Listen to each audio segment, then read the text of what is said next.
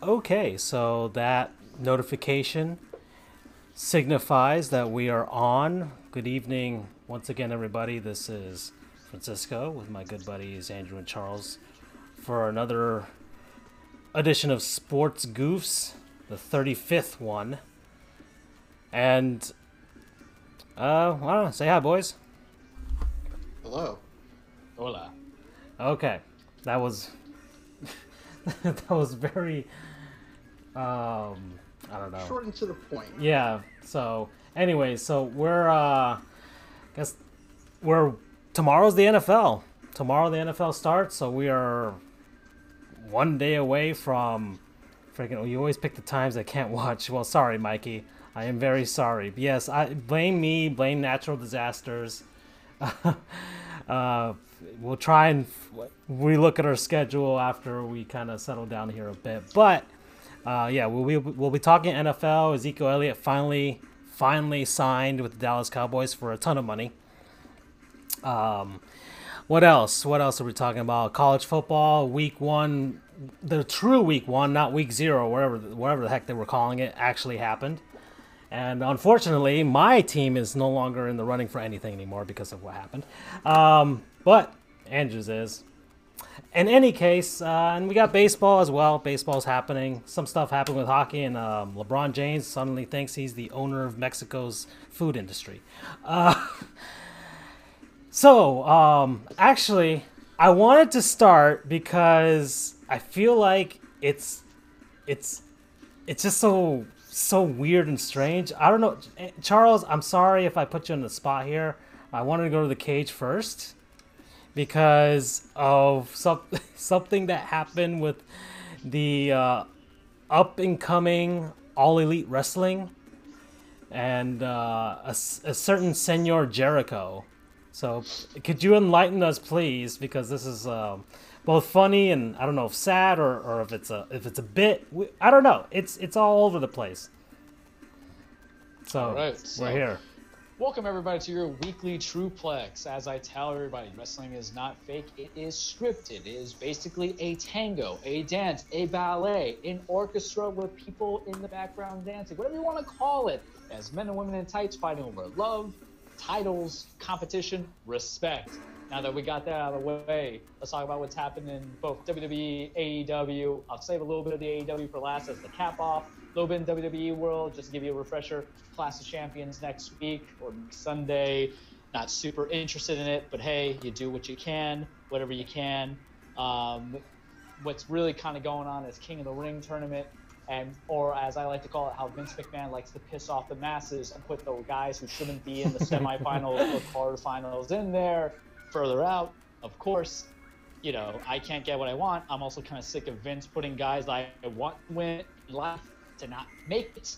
Oh well. Last night we saw Chad Gable answer Andrade. I'm a big Andrade guy. I like Chad Gable, but Chad Gable doesn't do it. Great technical wrestler, has no charisma whatsoever saw Elias go over Ali. As my paralegal friend Derek likes to say, Ali's changed your mind. Well, we can't change Vince's because Elias beat him clean one, two, three over in Raw, where a lot of controversy happens. Just to tell you, with King of the Ring, it's kind of a tourney. So you had Samoa Joe versus Ricochet going on. I love me some Samoa Joe. I respect me some Ricochet. What I don't respect is creative, not being able to put one guy over the other. So they had a double fall. What that meant is instead of one event, thinking Baron Corbin winning an automatic in finals, he's being a triple threat match. It's lazy, it's sloppy. Sometimes you have to pick a guy to win over the other guy. Grow a pair Paul Heyman, grow a pair Vince McMahon. No one liked that move. I sure as hell didn't.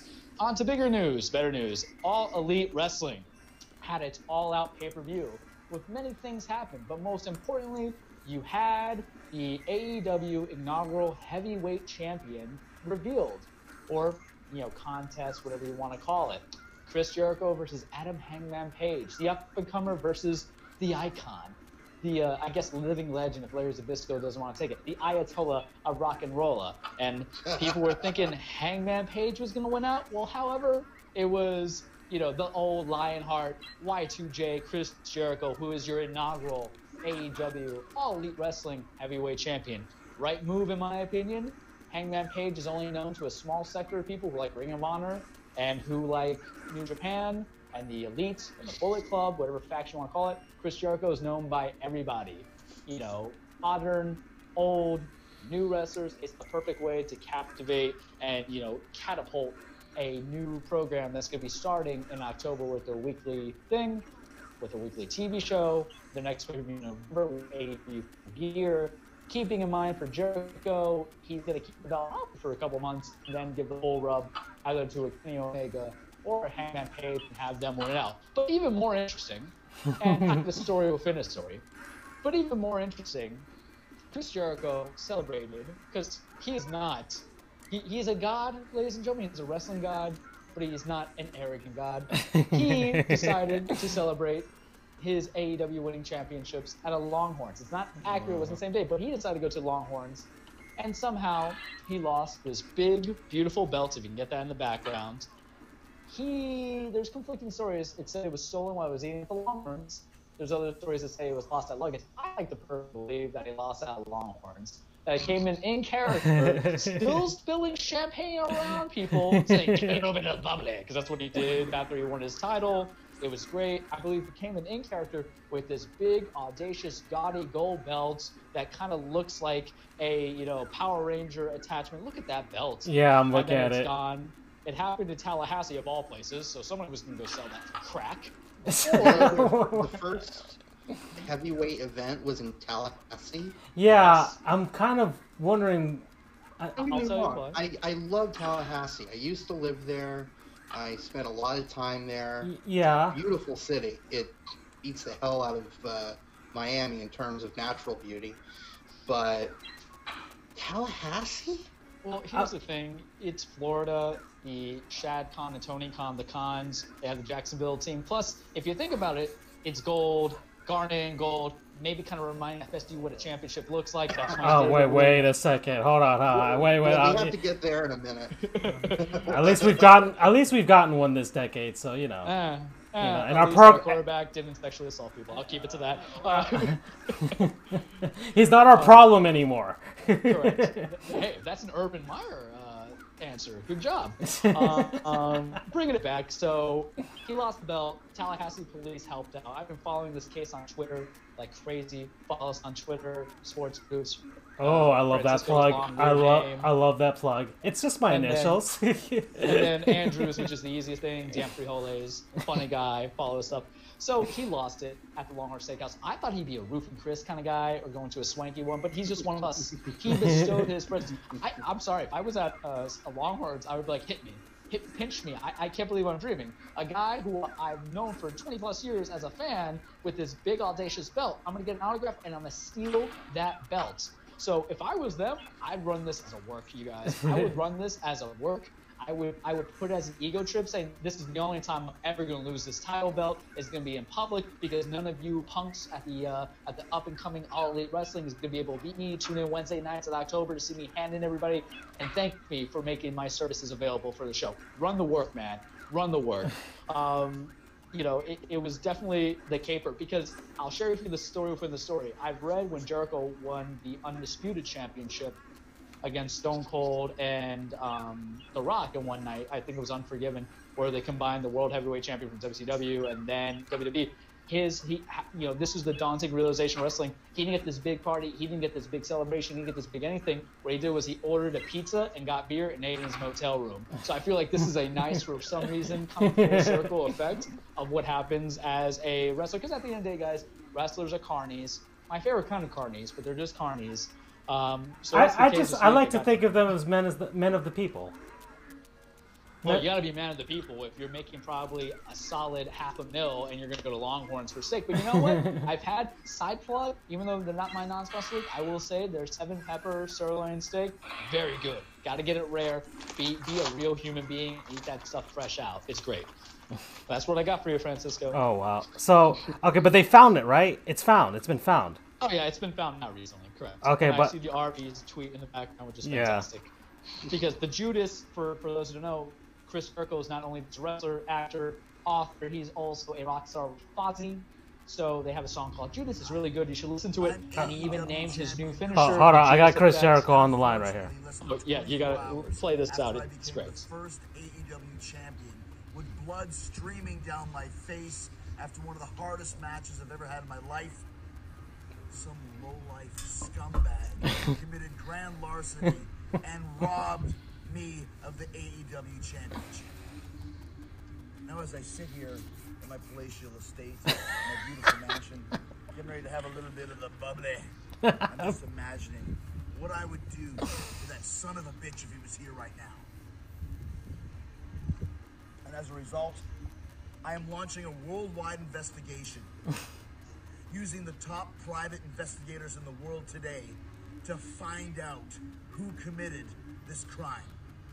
And trust me, as the AEW champion, as your Le Champion, Le I Champion. promise to regain and restore and find and reclaim the AEW championship.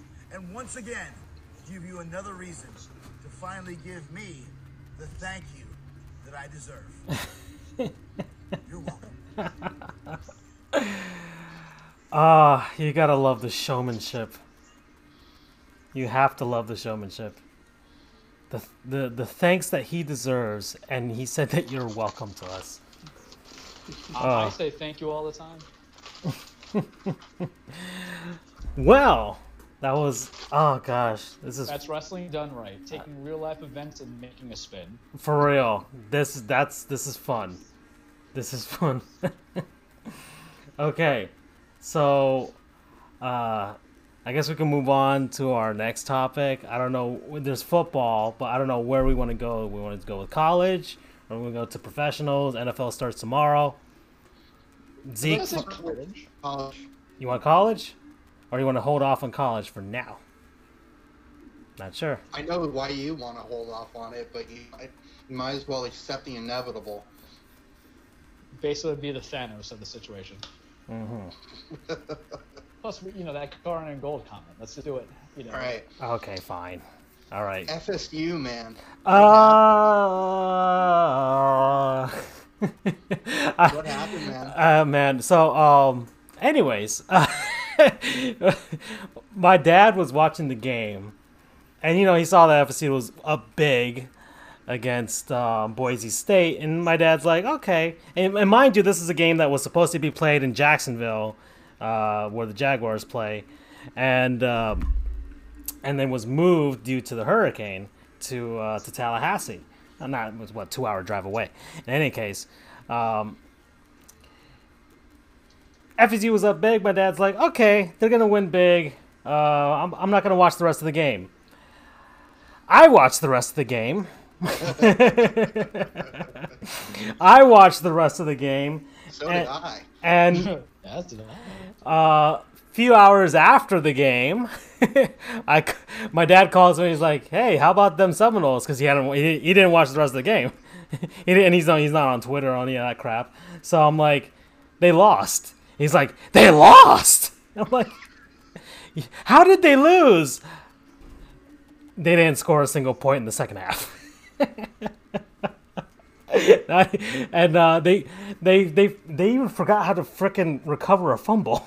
Uh, sounds familiar. There were two guys. two guys, no Boise State Broncos next to them. And uh, I, I don't know. I don't know why nobody jumped on top of it. They they, they treated it like it was a freaking uh, live grenade rather than a frick. Actually, they should have treated it like a live grenade. They should have jumped on top of it. That's how you save other people.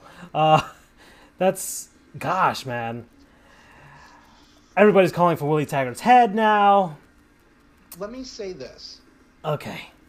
UCF fans, I'm not talking about the ones that started coming around in like 2017 or whenever when we started really winning. The bandwagoners. We accept the bandwagoners. We accept all Oh, okay. fans. All right. Okay. But um, Willie Taggart used to be the head coach at our wonderful rival US uh, South Florida, Mm, mm, mhm. and we he is a very bad coach. yes, he he beat us while he was there, but he is he had a couple of good seasons, and that's what made people want to uh, want to make him coach, but he was. It's more about he had good players that Right. propped him up versus a good coach propping up. Um, wasn't USF ranked under his regime? I don't remember. Um, JPP was before him. Well, Oh, okay. before him. That was Jim Leavitt, I believe. Um, but you know, some coaches, um, it's you know, you know, they take quote unquote not good players and then brings them together, and it's the whole is greater than the sum of its parts, right? Right. That's not true with him. He's propped up by his good players. So when a good player is no longer there, he's like shit. Gosh. Case point. Case in point. hmm Uh, there's an article that came up. I'm gonna look him up while we're here. Started at uh, Western Kentucky, WKU, um, and then he went over to USF. Then he went to Oregon for a couple of years, and then he went to uh, Florida State from there because it was his dream job, apparently. Um, Former Seminole. Okay, I didn't know that. Yeah. Um, hold on. There was a there was a an article that came out that okay, so here we go. So I want to I want to make sure I get this right.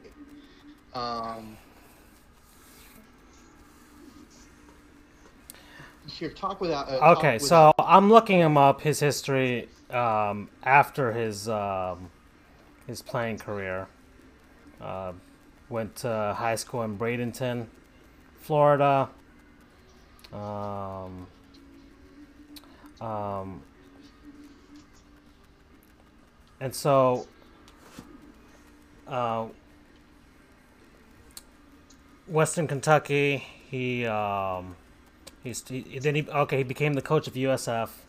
Um, led the Bulls to a two and two and ten season his first season. Then four and eight the next season. Uh, 2015, led by conference leaders quarterback Quinton Flowers and Marlon Mack, the the Bulls started one and three, finishing with an eight and five record, and they lost to Western Kentucky in the Miami Beach Bowl, played at Marlins Park and the Miami Beach Bowl doesn't exist anymore now. Um, that's because Derek Jeter doesn't need any of that crap. Uh, in 2016, they went 10 and 2 and won the AAC East Division, their first double-digit win season in school history. Then he went to Oregon, and I think he um, was there for two seasons. yeah, in 20 in the um, actually he he came in December 2016 and then no, he's only there for one season. One season, that was it. Oh, was it one season? Yeah. Dang. They lost the Las and they lost A, funny enough, they lost the Las Vegas Bowl to Boise State. Um, but Taggart had already taken the the Seminoles job by that point, so it was Mario Cristobal that was coaching them. Okay, Anyways. this, I finally found it. Um, he was doing his week call-in show with Tallahassee Democrat. Um, hmm he was saying uh, that the play that um, I think after going through last weekend and seeing our guys going down and cramping, one thing we talked about with our medical staff is our guys got to hydrate. Uh, that can't be on Thursday. That can't be on. Uh, that can't be on Friday. That can't be on Thursday. They need to start hydrating earlier in the week and take care of their bodies. Oh yeah, Ah, yes, it's it's a smart move to not hydrate your players a couple of days before the game. He tried to clarify it, but still stupid. And then on top of that, he now had the brilliant idea of, hey, you know what? I'm going to put my defensive coordinator in the press box. Just now, he realized that. For anyone that doesn't really follow, uh, teams will often have at least one of their coaches, uh, typically the coordinators, Mhm. up in the press box because then they can see The whole field. exactly. You can't really see on the ground. Exactly. So he said, "Hey, you put coach up in the box." Bear in mind, this guy's been coaching for I don't know when he started coaching at Western Kentucky, but um, maybe you have that up. But still, insert you don't say me exactly. no, exactly. He, th- it's just so plainly obvious what he should be doing, and he's not doing such thing. Now, let me say this though. This what this was. I Boise State is not a bad team. no, they're not. They're a very good team. Heck, they're ranked this week. hmm Um, so I don't want to say, oh, FSU is having a bad year. They lost to a bad Boise State. No, Boise State is a very good team. It's just you would expect a team with all of the resources that Florida State has, and it's a home game. it was going to be a neutral game, although let's be honest, Jacksonville's not a neutral site. Jacksonville is, you said, two hours away from Tallahassee. They're in freaking Boise, Idaho. They have to fly a couple of thousand miles Yeah. to get there. So, FSU just sucked. Oh yeah. Oh no, that's there's no excuses. There's no oh they weren't drinking enough water. They were drinking too much water. It was just freaking. Uh, you shouldn't lose. What was it like an 18 point lead? Yeah, Uh, it was a lot. You shouldn't lose an 18 point lead and not score a single freaking point in the second half like that. If you're a major college football program uh, with the history that Florida State does have. Just saying.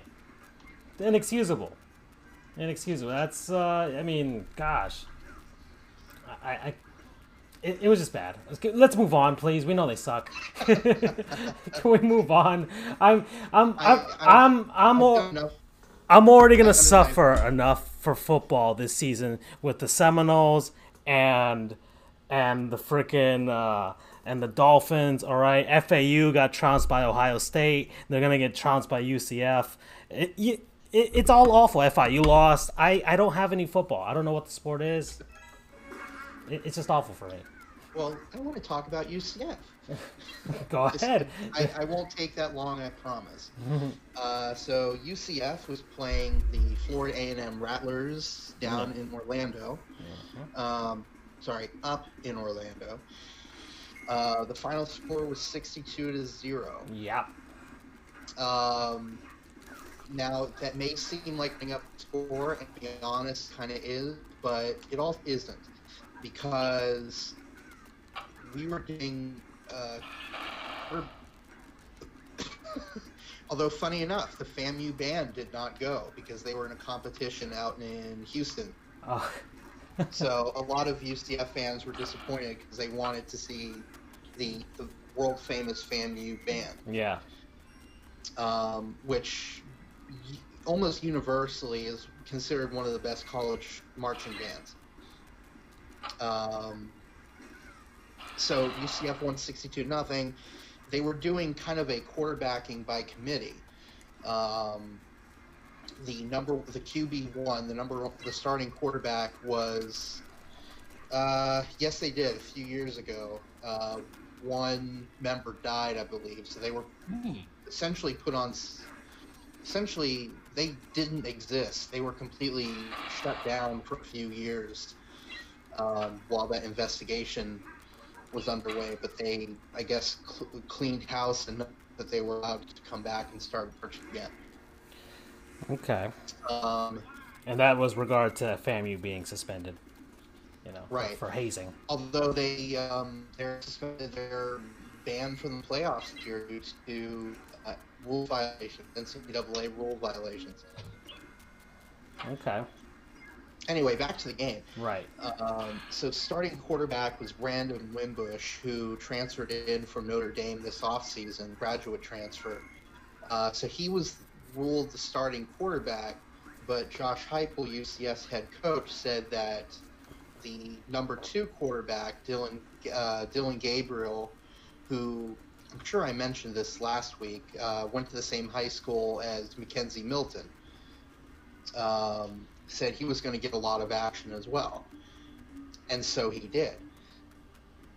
Wimbush had a very, say, average game. Uh, he played most of the reps, uh, whereas Gabriel, um, he did a sizable amount of the snaps, but he looked really good when he was on the field. Um, I think, I forget what it was, but he, I think he was like two for two on drives and getting scores and getting touchdowns. So Mhm. he looked really good. So it was not quite running it up because it wasn't keeping it, the your true number one in there. Like uh, last year, it would be if we kept in McKenzie Milton and just kept scoring, you know, that would be running it up. But here was kind of, you know, getting everybody's feet wet and testing to see how everyone would do. Bad news from the game, though, was one of our starting cornerbacks, um, Brandon Moore. We call him Bam. Um, he's done for the year. Uh, he was injured. He dislocated his knee towards ACL. Um, bad what he thought was an interception, but was called back because the ball hit the ground. Mm-hmm. Um, so it was actually an incomplete pass. Extremely unfortunate. The kid, he's a great, great player. He's a junior, so he was a veteran on the defense. It's really a shame that it happened, um, especially on a play that didn't count. And coincidentally enough, it was almost an identical injury to what McKenzie Milton had last year, albeit better in a way because there was no blood loss, there was no nerve damage Sure. uh, compared to McKenzie Milton, who had blood loss and nerve damage, which made it, as I mentioned, he almost could have lost his leg. Right. Uh, or died. difference though is Brandon Moore tore his ACL, whereas McKenzie did. So I guess it's whatever. Ultimately, Brandon Moore's in much better shape and health. than McKenzie was. He was. Uh, he went to his high school alma mater's um, out in I think Seminole County.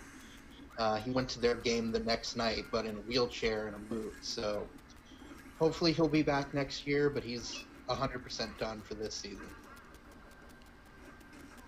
Okay. Can I cover a couple more things from college football? Yeah, man. Go ahead. Well, I mean, we still got. uh We're not even half half hour through yet, man. I I'll mean, do the highlights slash lowlights. yeah. Um, Tennessee.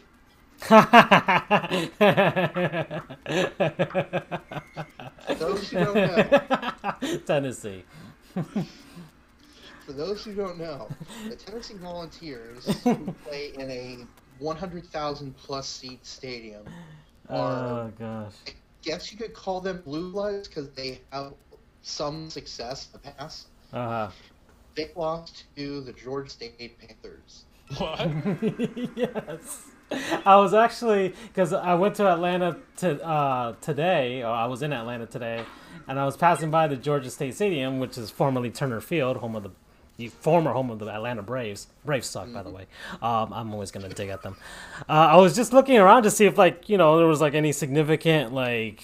I, I didn't see much. I didn't see like I was looking for like a billboard or something, you know, just to promote the program after that huge win. But um, what isn't their head coach like a former Steve Spurrier disciple or something like that? Let's Which see. uh, it's something. It was something There's a, there's a Steve Spurrier connection, which again. If you uh, uh, watch um, SB Nation's beef history, there's a long, extensive beef history between Steve Spurrier and Tennessee. Uh, He was running game coordinator under Spurrier in South Carolina. ah, there you go. So there it is. Some more. St- he's still screwing over the Volunteers. Oh gosh. So Georgia State, this was a team that was founded in 2010. Not moved up to the FBS level. hmm They were created in 2010. Right. This is a team that is less than 10 years old. Their head coach is in his third season. They are playing in a stadium. They're playing in a baseball stadium. They are playing in a renovated baseball stadium. Which, by the way, I got to give props to the city of Atlanta. This is the third iteration of that stadium. Yeah. It was it was created as the Olympic Stadium for the '96 Olympics. You know where they do the track and field, the opening and closing ceremonies. The year after, it was already it was built with the intention of it becoming the Atlanta Braves Stadium. Right. Uh, you can look at pictures when it was the Olympic Stadium, and you can, s- yeah, it looks almost exactly like the Atlanta Braves Stadium. Okay. Then it became the Brave Stadium Right. for 20 years. And instead of tearing it down like most every other city does with their old stadiums, Georgia State bought it and renovated it into a, into a football stadium. Yeah, That is brilliant. That is recycling. I love it. you put Ex-Lax in there. Uh, I mean, Georgia. I mean, Tennessee. I think State- Tennessee wishes they put X lights. They would have an excuse. right. Uh, although I think Tennessee fans would also say that's true because their team their team played like crap. Uh, explains why they pooped the league. yeah, yeah, yeah, yeah. pooped the bed. Um, so Tennessee fans are, needless to say, they are going insane. Um, they are in meltdown mode. There's someone who said they bought a 136L model dumpster, is painting it orange, putting kindling and wood inside of it, and setting it on fire. a dumpster fire. their their official Reddit, which is very very clever because Reddits start with r slash whatever. It's r slash Aki Top, uh, since their big thing is Rocky Top, so it's spells Rocky Top. But anyway, Ah, okay. they are going alarm bells. It's a five. It's a five alarm fire. It's not looking good out in Knoxville. yeah. Um, couple of other upsets. Uh, Missouri lost to Wyoming. Um, and then Nevada. Uh, Nevada beat um, Purdue. Yeah. Purdue having upset Ohio State last year, who was on pace to go to the college football playoff for that loss. Um, that was an amazing game. I watched the end of it. It was won by the freshman kicker playing his first ever game, a 56 yard game winning field goal as time expired. Wow.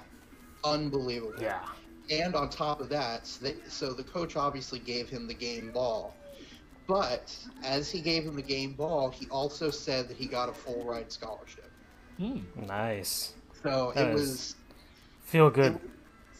this was an amazing first week. It had all of the uh, drama, all of the suspense that you love in college football, and man, I missed it.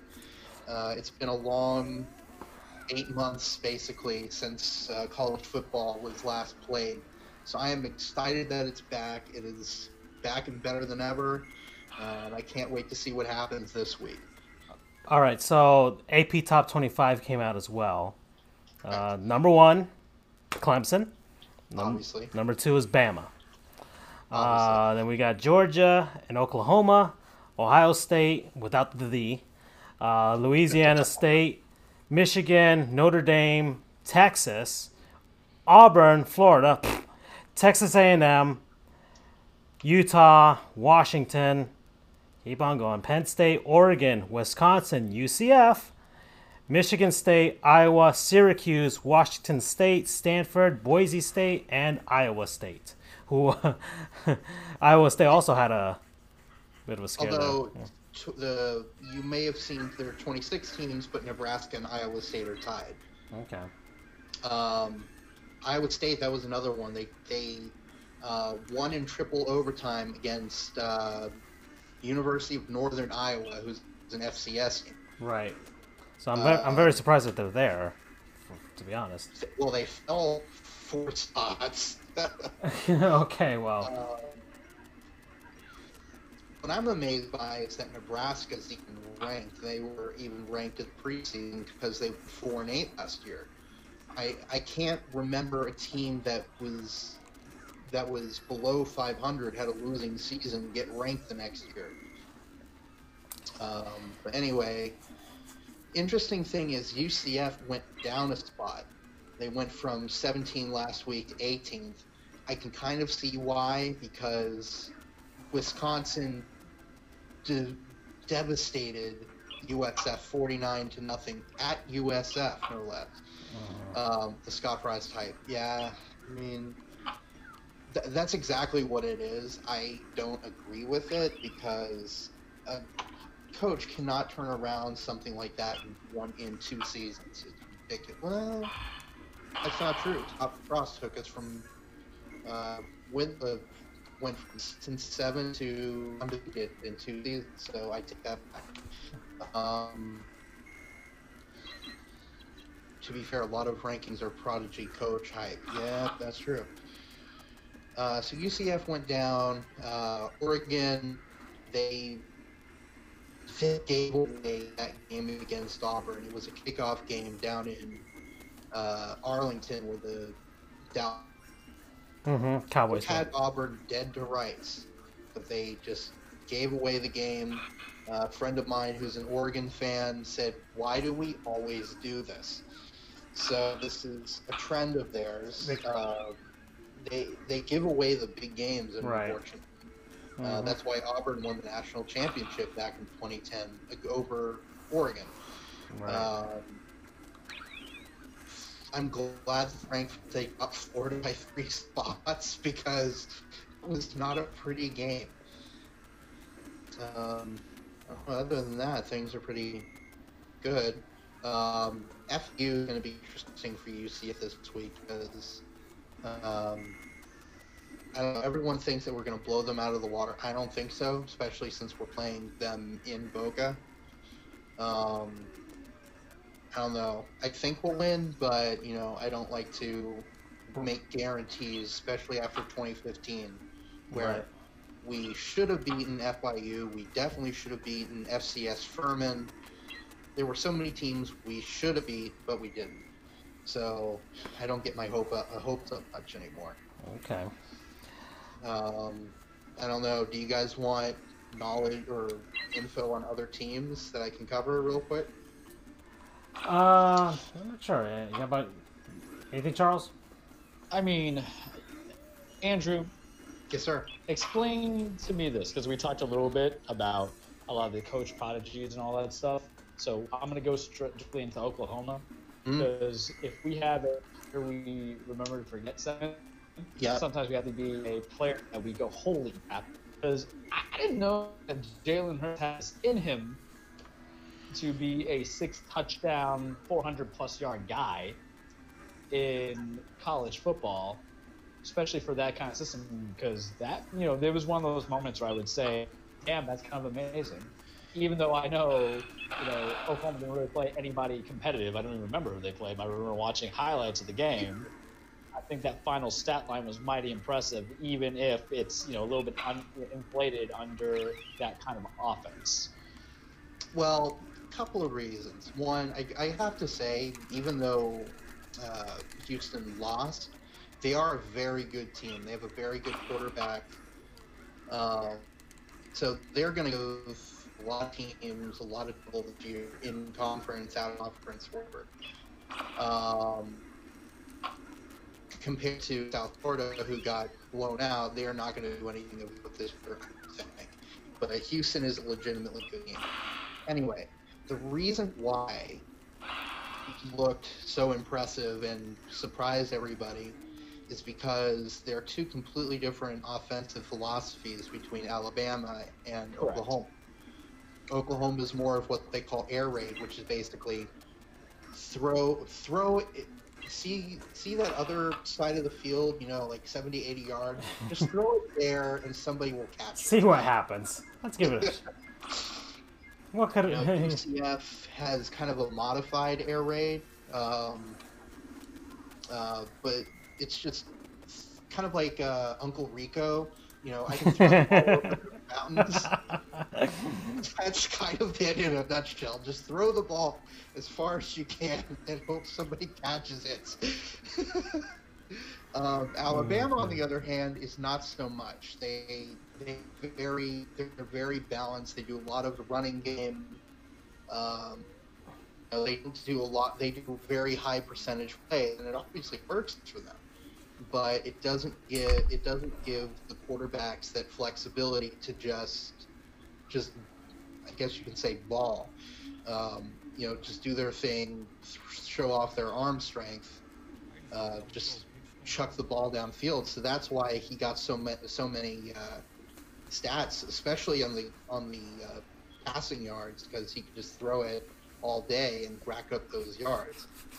And then, since it's more of a pass-oriented system, uh, you're obviously going to be passing more, so there's going to be more opportunities to for a touchdown than just running the thing in. Okay. Yeah. So I just You- find it to be a, a big contrast. You did have one but legit names who really transferred as starters Mhm. into the first starts with their teams. Jalen Hurts and then Kelly Bryant, who's now at Missouri. And his stat line was not as overly impressive. I think he went, and I'll, I'll bring it up just to be, you know, instead of running my mouth, hot take Charles. So bear with me for He's the Stephen A. Smith of our of our program. not as uh, not as snappy of a dresser. that man can lock down, but give me a little bit more money, and then him and I can have competition. But you know, with, with Kelly Bryant, and mind you, here's the thing about Kelly Bryant, and this is what I kind of bring up because these are two guys who got literally usurped by a new prospect. These are guys who led you to championship Hello? Granted, Kelly Bryant was kind of between, but um, you know, Bryant went 31 of 48 for 423 yards, two touchdowns, and interception, and only had 20 yards rushing. Mm. So some would say that's more of a success to a degree, Mhm. but it was very interesting, to say the least, compared to him and Jalen Hurts. right. Uh, just, I think Mizzou has a very similar spread offense. I know Air Raid is a little bit different, but it's more pass friendly compared to Winston, and definitely compared to Bama. Right. I think it also has to do with the coaching staff. Um, I mean, I I think that I, I don't know much about Mizzou, um, but their former head coach was Josh Heupel. Um, no, no, no. I mean, excuse me. He, offensive coordinator was Josh Heupel, um, and that's part of the reason why their quarterback. Uh, I think it was Drew Lock. Uh, yes. he absolutely went insane with passing, thanks in no small part to Josh Heupel. Um, since lost him, you know, they've kind of gone under the radar. So I think, even though they have the same passing philosophy, it really, in that, in that case, comes down to coaching. Um, Oklahoma is a much bigger brand nationally than Missouri, uh, so they kind of had the pick of the litter and it was I think they promoted from within once uh, Bob Stoops retired. So he trained him personally, coached him. So I don't know. I I I'll have to look into that more, but I think that's where it comes down to is just coaching. Sorry, I'm just like All I know is I kind of now. Good, good. No, I know. I just kind of now that we've seen Jalen can kind of do something effectively, I kind of want that Destiny BCF championship match of him getting his revenge against Bama, uh, Tua versus Jalen. You know, to the death. bloodbath. it's Who was the better quarterback who's going to suck in the pros? It's definitely possible. Um, unlikely, uh, unless you see. The thing is, until Clemson loses, they've got the number one spot. Um, until Alabama loses, they've got the number two spot. So you either have to see them come in at fourth, Clemson, which I don't think Oklahoma could beat them. But again, I'm not a prognosticator. I don't like to, you know, do pickums or whatever because I don't usually do that well. Um, so we'll see. It, but I agree, though, it'd be very interesting to have the two teams face off.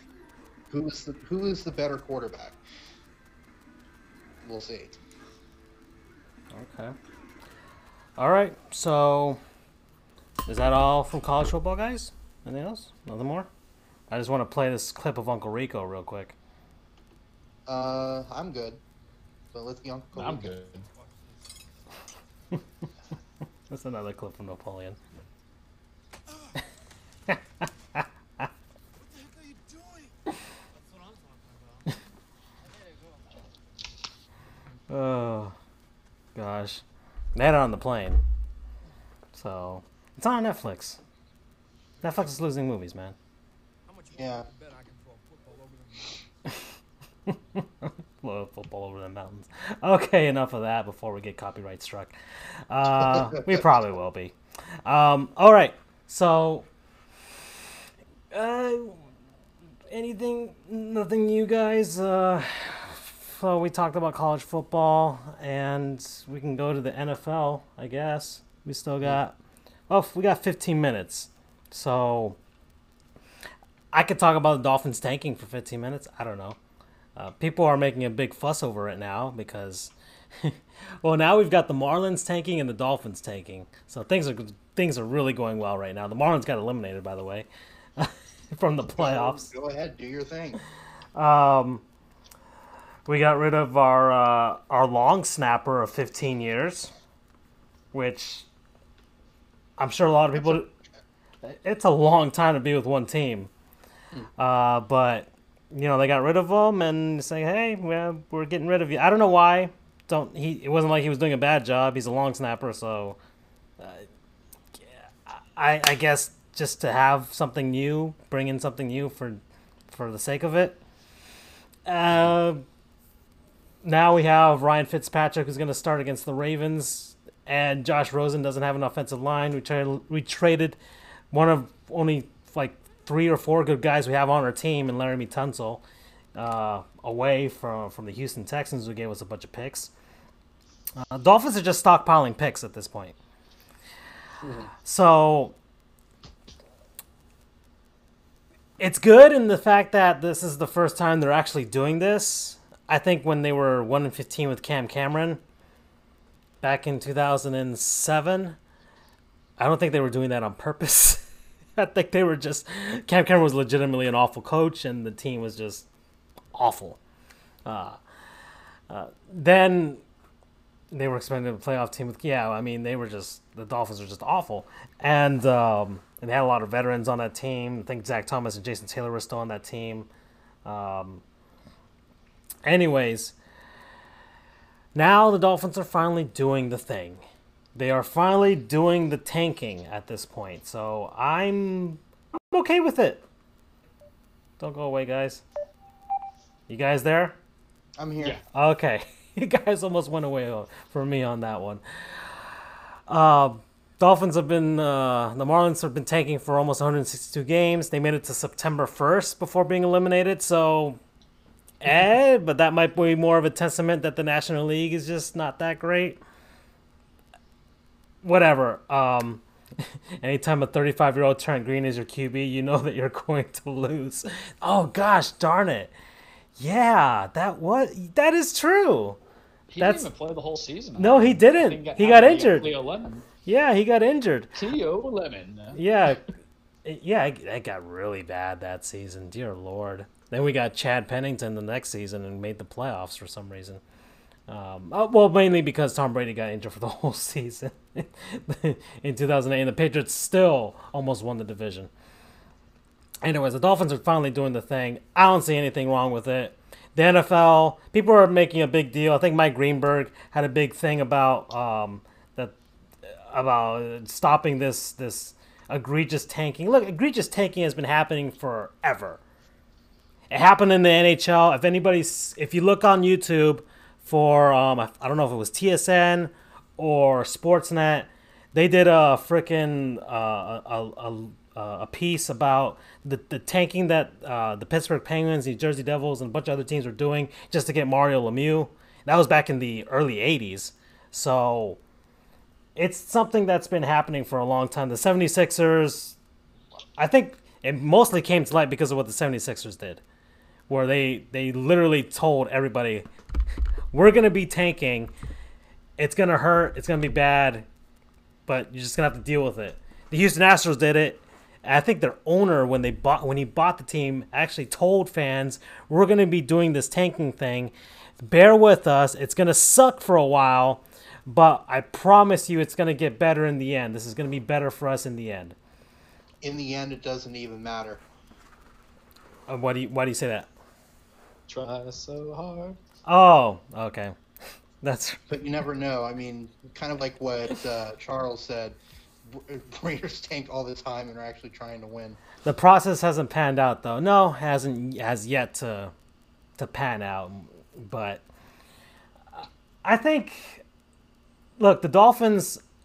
They're do okay. The easy part is the tanking. I think that's the easy part. The hard part is the scouting and the drafting, and signing players uh, in free agency or trading for players. That's the hard part, really. Um, the Houston Astros got did the great scouting. They uh, well mo- mainly because they they had um, the guy from the St. Louis Cardinals uh, heading their program there, and lo- yeah, oh no, not Tony La Russa. He went to Arizona.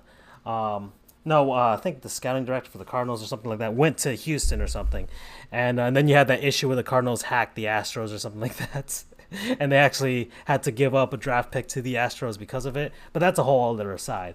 Anyways, that's the hard part is the scouting and the drafting. And so the Dolphins need to get there. Now we have Chris Grier as our GM. Let's give him a chance. Stephen Ross has basically given him and Brian Flores the blessing to to blow it up and see what happens because nothing else has worked so far for the Dolphins. Um, we'll see.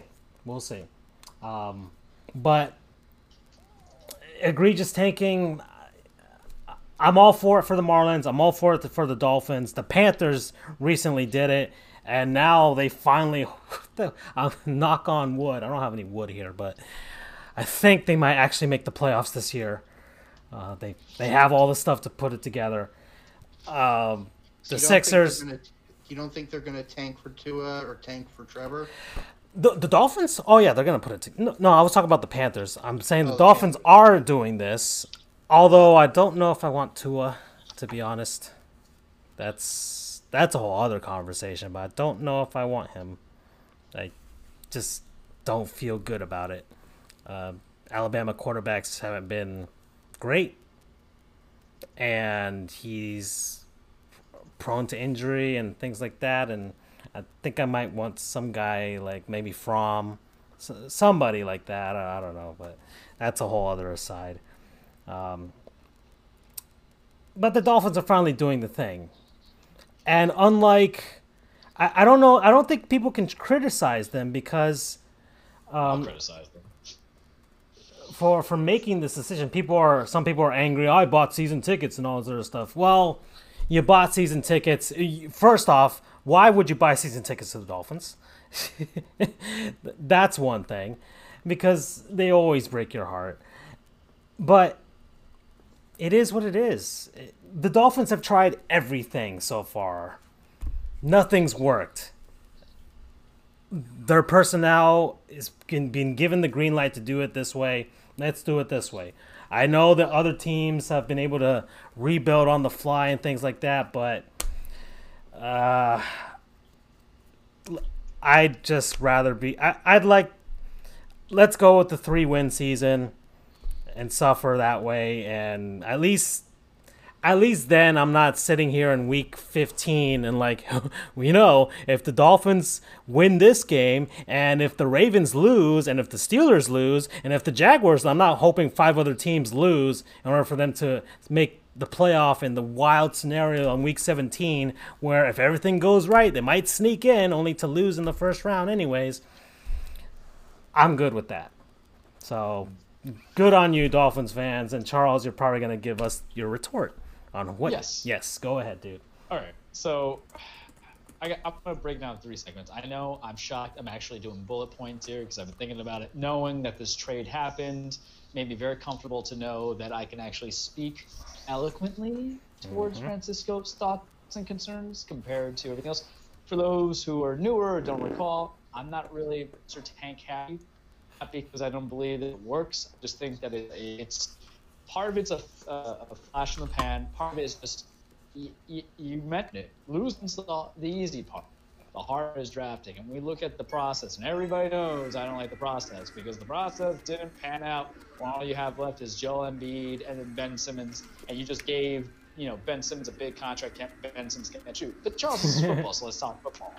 You know, it, you, you kind of want to see a stoppage because this is so blatant. It, this point, first and foremost, you trade Tunsil, so you got first rounders out of him. That's good, right? You take that as it is. You trade Kent Stills, this thing. We said it last week. That was happening because you want to disruption on your team because your owner exercises the right to vote for someone who is very popular amongst that community in the NFL. Get it, sure, whatever. Kenny Stills is probably a very happy man. He's going to go to a playoff team. Right. So good on him. Yeah. Uh, I'll leave my opinion to the side, even though I think Brian Flores is a big kind of D bag if you're going to play the. Uh, what the, the Jay Z song eight times eight eight Jay Z songs in a row. Yeah, it's like oh Listen, you you got to learn how to, to handle it to defend Kenny Stills, and this is what I'm going to say, you're a first year coach, real coach, because in remember in New England, you don't get the title. You're just like Belichick's boy.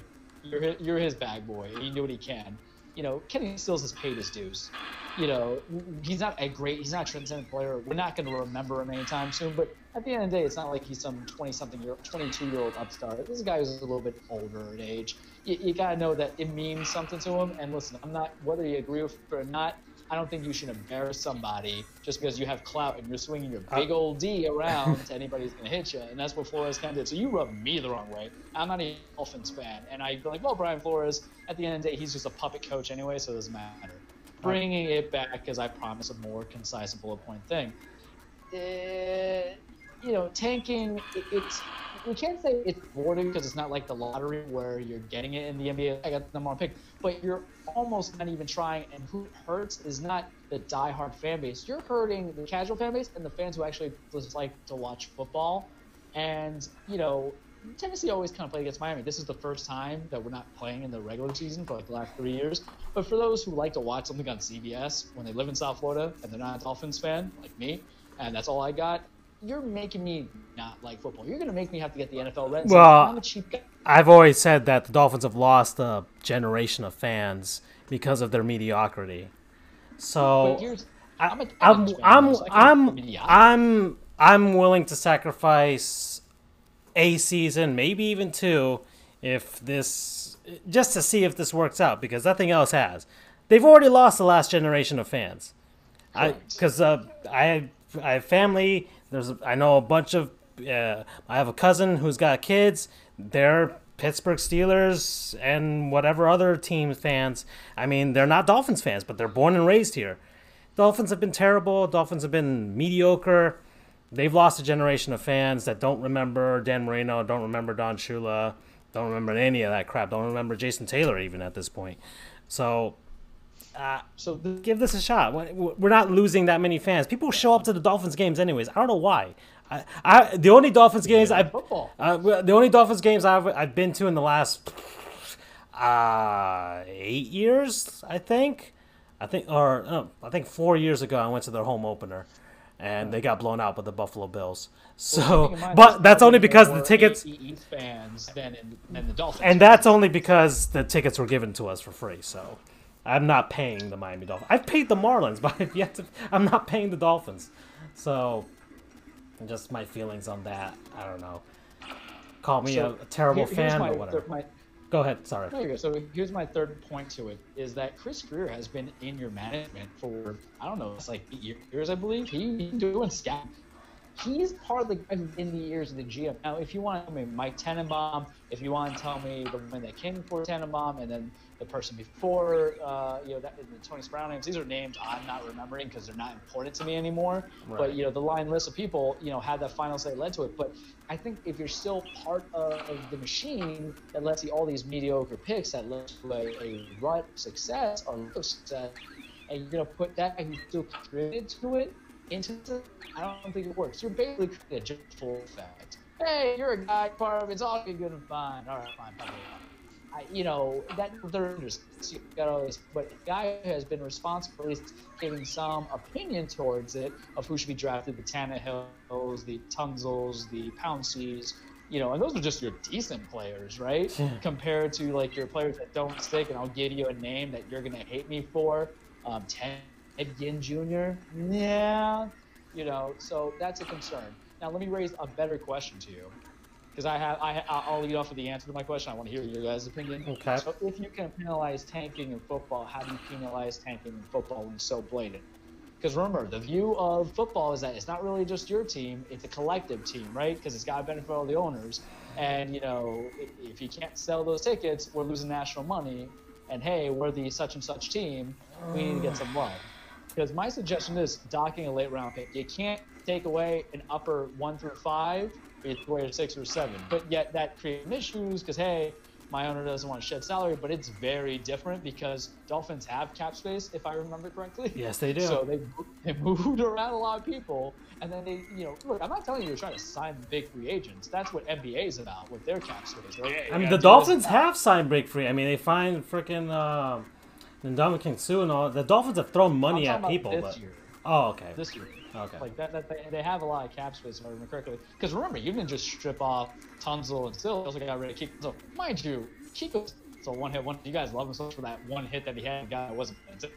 That's it. Kiko can't cover the all else. Mm, yeah, he just That's doesn't like to wear a shirt all the way. That's all. Yeah, that, that, that's a smart addition by subtraction right there. You know, in fact, if you couldn't trademark the name Kiko Killer after that hit, you're you're a done guy. Sorry, go enjoy New Orleans, pal. Um, but you, got what's the message? Because you know at the NFL they're so up the behinds of a lot of the team for how you should do with PD and of course the illicit drug that we don't talk about, marijuana. So why isn't it not players to take care of your players? Which is that spoiler alert we're going to talk about later. How are you going to protect uh, you know these these players who shifted around? You know they just want to be in a winning culture too. Why can't they be the winning culture when you know you have an organization that doesn't want a winning culture? They just want to hope on future prospects. Maybe it's a CBA thing. We'll talk about that later. Okay. Uh, well, those are our opinions. Um, I don't know if Andrew wants to throw anything in here, but we're at the we're at the one hour mark, so don't Switching know. time. Yeah.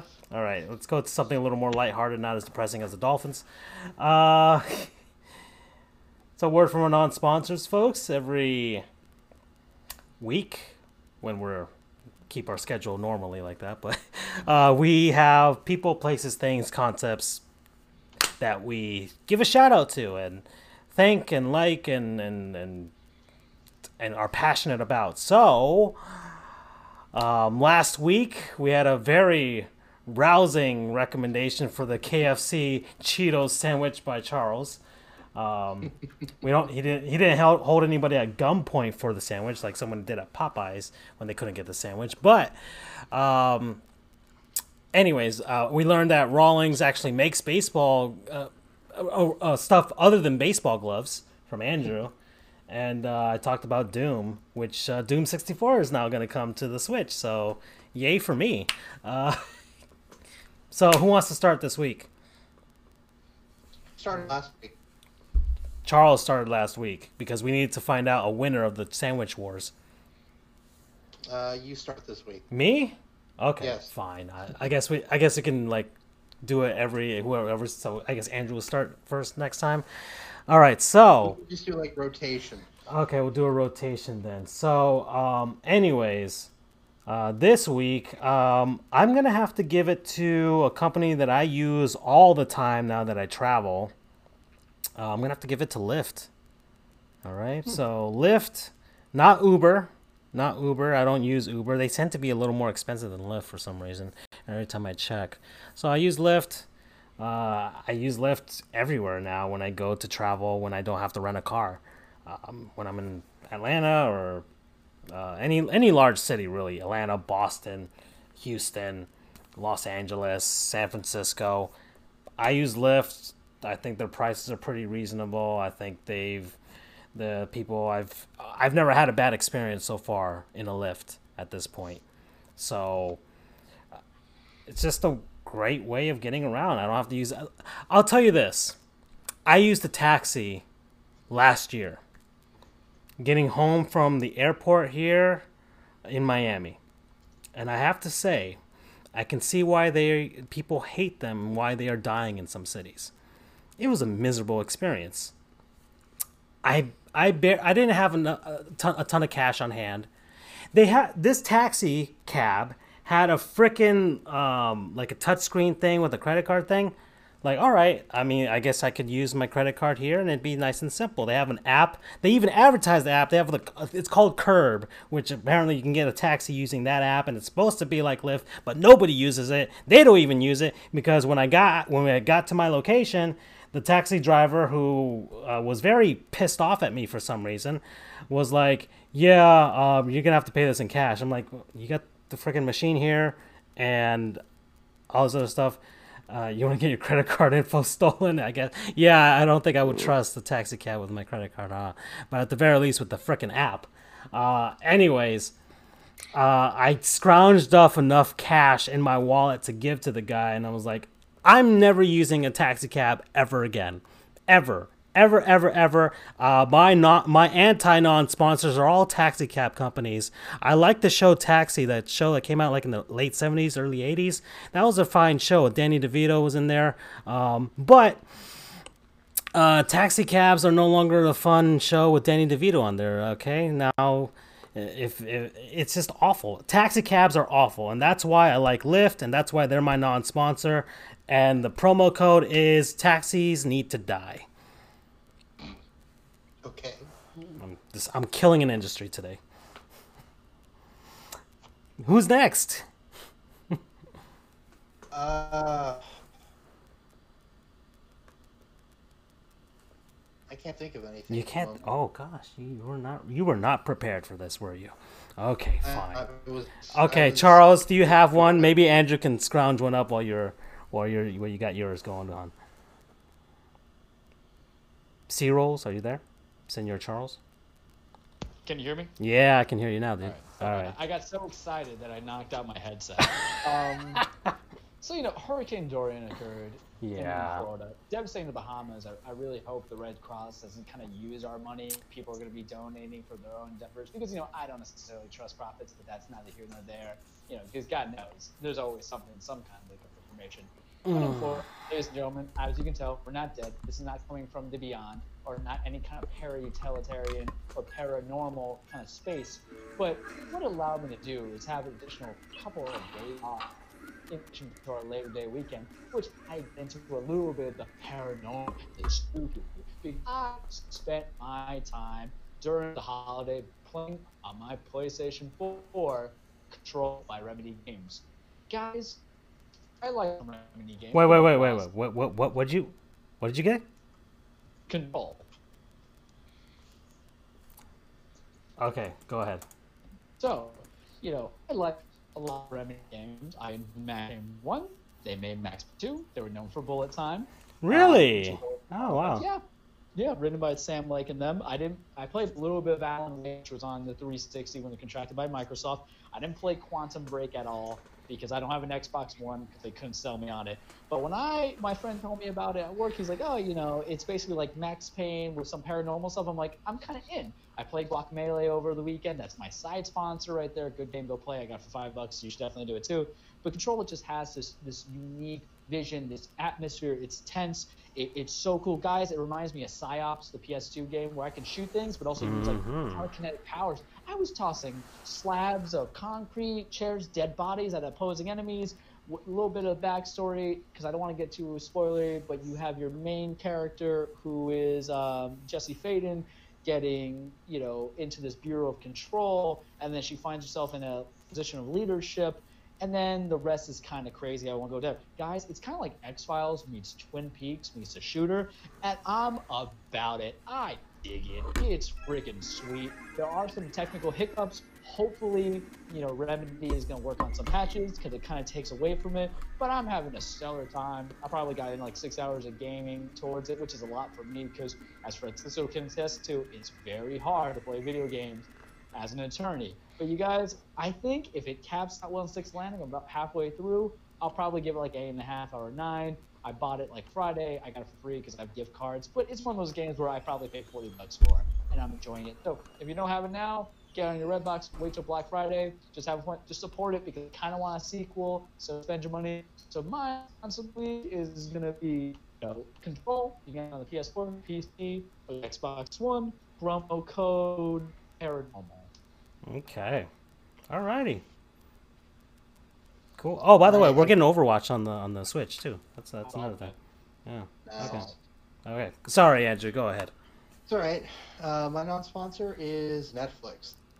Okay. Alrighty. Safe bet. I don't know if we've done Netflix before. I don't think we have. So go ahead. Um, Netflix. Um, I am a big Star Trek fan, especially Next Generation. Um, and I've watched the whole series once, but this summer I was I was thinking to myself, you know what? I'd like to watch Star Trek again because I really like that show. It it inspires me. It gives me some hope for the world. Um, so just follow the just follow the Prime directive. Just follow the Prime directive. Exactly. Um, and yes, I do have CBS All Access. I had it before, but I'm definitely keeping it because of Picard. Um, so they have uh, they have Next Generation on Netflix, along with I think the original series. They have pretty much all the the TV series on there, as far as I know. Uh, but I've just been rewatching through Next Generation, so I guess that's my my side or co non-sponsor of the week is uh, CBS uh, for Star Trek, and then Netflix for hosting it on on their platform. So, yeah, that's pretty short and sweet on my part. Um, promo code uh, engage. Engage. okay, and that's uh, by the way, the next generation. That's where all your um, uh, Patrick Stewart memes come from. Uh, with especially the one with him uh, face palming. all right. Okay, that was that was actually a quick non-sponsor segment. Actually, that was very very fast compared to last week. But all right, I dig it. Netflix. Alrighty. Uh, all right, guys. Uh, I want to get to one of our uh, uh, one that we don't really use very often, but it's it's one that I, I, I like to talk about called "Let's Haul Y'all," where I talk about where we look up a Hall of Famer. Uh, re- remember the Hall of Famers, we got to you know revere them and, and and cherish them because they are the greatest of all players. So my Hall of Famer that I looked up randomly is Grant Fuhr. And uh, Andrew's gonna like this because Grant Fuhr is, of course, a Fully. yes, and most famously for Uh, well, it depends on who you ask, but either the Oilers or the Blues. Okay, but most likely the Oilers. uh, he was part He was he was on the Blues when I was growing up, right, so that's where I first knew him. But he he definitely was more famous for the Oilers. right, exactly. So Grant Fuhr was the backstop for the Dynasty Edmonton Oilers, uh, Gretzky era, Me- Messier era. Um, he was born September. Oh, he was born in September. Oh wow, that was that's a nice thing. He was born in Spruce Grove, Alberta, drafted by the Edmonton Oilers, and uh, he was a Hall of he, be, he got he became inducted to the Hockey Hall of Fame in 2003. Uh, just 403 wins. Frickin' 25. I mean, this guy. I'll tell you this. He he played to his era. He played to his era, most famously known for his glove work. Uh, Roberto Luongo, uh, that that was actually his favorite player growing up, and Roberto Luongo wanted to be him, and most most notably, he wanted to replicate Grant Fuhrer's glove uh, because that man could catch anything from anywhere. So uh, that was what Roberto Luongo focused on. He played 10 seasons with the Edmonton Oilers, four with the St. Louis Blues, and then three in Buffalo, two in Toronto, and uh, stint in LA and, and, and the Calgary Flames, which is kind of almost blasphemy, if you would say, you would think, right? Him him playing on the Flames of all teams, that's like uh, I can't even compare it to anybody else. Who would it be? It'd be like David Ortiz playing for the New York Yankees. Could you imagine that? That's I mean, Johnny Damon did it. Yeah, but you know, Johnny Damon was not He's- David Ortiz. exactly. That's That's an argument uh, for a different day. mm, yeah, okay, but all right. Anyways, I mean, not talent wise, of course. Right. Okay. So uh, he won the Vezina Trophy in 1988. Vezina Trophy, if anybody does not know, is the Goalie of the Year award. Uh, basically, goalies are kind of akin to pitchers in baseball, so kind of like the Cy Young of hockey. Uh, four-time Stanley Cup winner, two-time All-Star, and he won the 1993-94 William M. Jennings Trophy. Uh, for those of you who don't know, and that Goals against average, right? no, actually, the well, it's the combined. I think it's the combined GAA, yeah, goals against average for a team. So it can be two, two. You know, the goalie and the backup, uh, the starting goalie and the backup goalie can win it together. So the William M. Jennings Trophy can be, uh, like Roberto Luongo won it with um, Cory Schneider, I think. And so it's a it's a dual award, I would say. Uh, anyways, I don't know how much more I could say about this guy. I mean, he's he's, he's in the Hall of Fame for a reason. He was part of a dynasty of all of all things. Don't know what else to say. He's Grant Fuhrer. I do want to add that he's one of very one of the very small number of left-handed goaltenders. Ah, yes, that's actually very significant. Actually, that's actually incredibly significant. And he has a Twitter account at Grant Fuhrer if you want to follow him.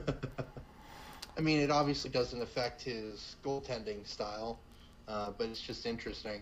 And- Another very famous one is Tom Barrasso. right, right for the Penguins. Correct. Um, anyways, I want I don't know before I go off from this one, I wanted to see if the website shows up as it did on my Okay, no, it shows up a lot better here than it did on my phone. You see the Hockey Hall of Fame website looked like it was it was made in 1999 on my phone. uh, While it looks like it was made in 2009 here on on the computer screen. Anyways, and they got a, Grou- a, a Gordie Howe and Wayne Gretzky exhibit going on right now. And oh gosh, Team Sundin versus Team Lynch. It's okay. The Hockey Hall of Fame is in Toronto. Anybody, if anybody wants to go there. Uh, anyways, that's let's haul y'all. That's my little segment there. If anybody wants to look up any Hall of Famers, I can look them up right now. But if we want, we can move on to another segment. No. I guess we can move on. Alrighty, so um, uh, I don't know if anybody has a Gottlieb Goon, but last week Charles uh, created a new segment for us called Gottlieb's Goons. I don't really have anybody. I mean, he, he did mention Antonio Brown, which he could be a perennial uh, member. He could be a, a, a Gottlieb Goon Hall of Famer, if you will, with uh, his antics. Well, But well, we I could mean, we could show it up. Okay, I've created. I, I just wanted to show you guys the graphic. There's Gottlieb's goons. That little silhouette figure right there is actually Doug Gottlieb's head, looking kind of like the Colonel, like a spooky Colonel, if you will. Um, it's actually one of the worst photos that I could find of him, and I just made a silhouette that kind of went in our in our uh, graphical style there. So this is the Gottlieb's goons segment of the show.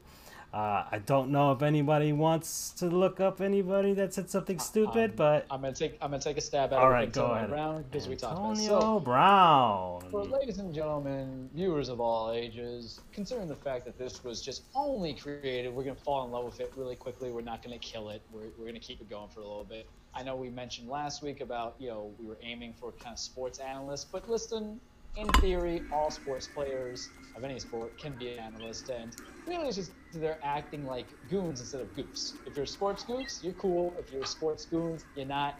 You get onto the Gottlieb's Goon segment, and for our Gottlieb's Goon from my end, it is Antonio Brown. Full disclaimer, I know it's just easy. It's like shooting fish in a barrel or just catching it with a net. I like Antonio Brown. He's a nice guy. He's kind of fallen off the radar of, you know, of just sanity and now has landed on the radar of kind of like, what's going on, dude? Because for like the first two thirds of your professional career, you were quiet. Yep. Now you get kind of psycho. And I wouldn't even say it's psycho. Maybe it's offended. Maybe it's impassioned. Maybe it's passionate. but you kind of being a goon, and he's a goon for what he's kind of said today. So Mike Mayock, the GM, has fined him fifty-four thousand dollars for missing time during training camp. Mind A lot of time. A lot of time, a lot of time. Mind part of it was for injury. He did have that cryogenic incident that left his feet burned. It's kind of hard for a sport where you're not sitting and playing video games, esports looking at you, you know, to be on the field, running, doing any kind of cuts, movements, you're gonna rub your feet raw. I kind of get it. But then there was the helmet issue, which to this day, I, I don't even know. I, I'm not even gonna comment on it. I don't wear helmets. I barely wear hats. Sorry. But so they find the 54,000. So what makes him a goon is just his response that, you know, he's a social media fanatic now.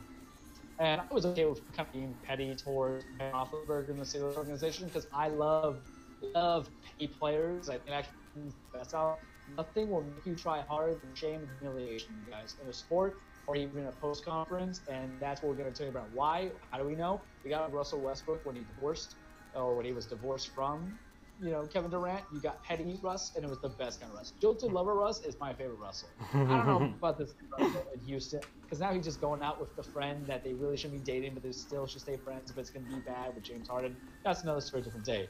But Antonio Brown putting on, I think, his Instagram, whatever, saying when your own team, and uh, this is all caps, mind you. So I guess I'm just new with the social media, so please forgive my age self. But I guess when everything's in all caps, that means he's shouting. Is that is that true, gentlemen? I'm guessing so.